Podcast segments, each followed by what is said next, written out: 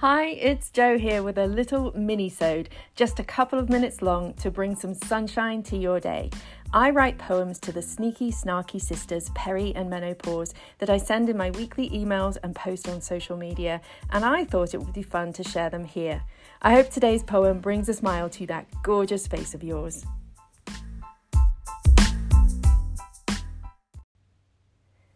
So, this poem is actually what started it all. This was the poem I wrote at the very beginning when I had the idea about writing poems to peri and menopause.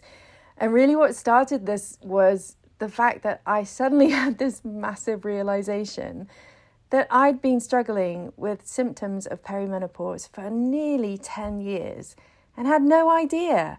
And it was I don't know, in a way, it was embarrassing that I knew nothing about this and had been treating these various symptoms, which there were a lot of them, individually. And no one doctor had said, even my OBGYN had not said this could be perimenopause because no one knew about it. No one was talking about it. And I'm, I'm so glad that people now finally are starting to connect the dots and discuss these things, and hence the reason I'm doing this. But it was just mind blowing to me that all these symptoms I'd had, which I'll talk about in more future longer episodes, were combined to do with perimenopause. So, this is the poem that started it all.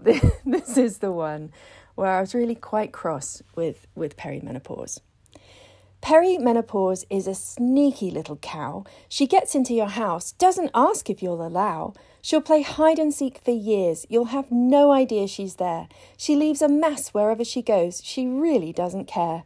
She loves to keep you guessing. Her life's a fucking riddle. She even stole her sister's name and put it as her middle. Perimenopause is a snarky little bitch. She'll turn your household upside down and leave you in a ditch say there. I think it's pretty clear how I feel about perimenopause. I hope you enjoyed it.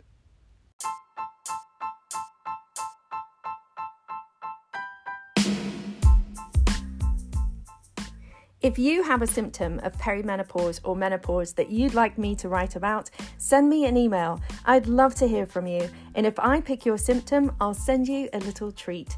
Have a fabulous day and don't forget to meno shine your way through today because no one should have to pause.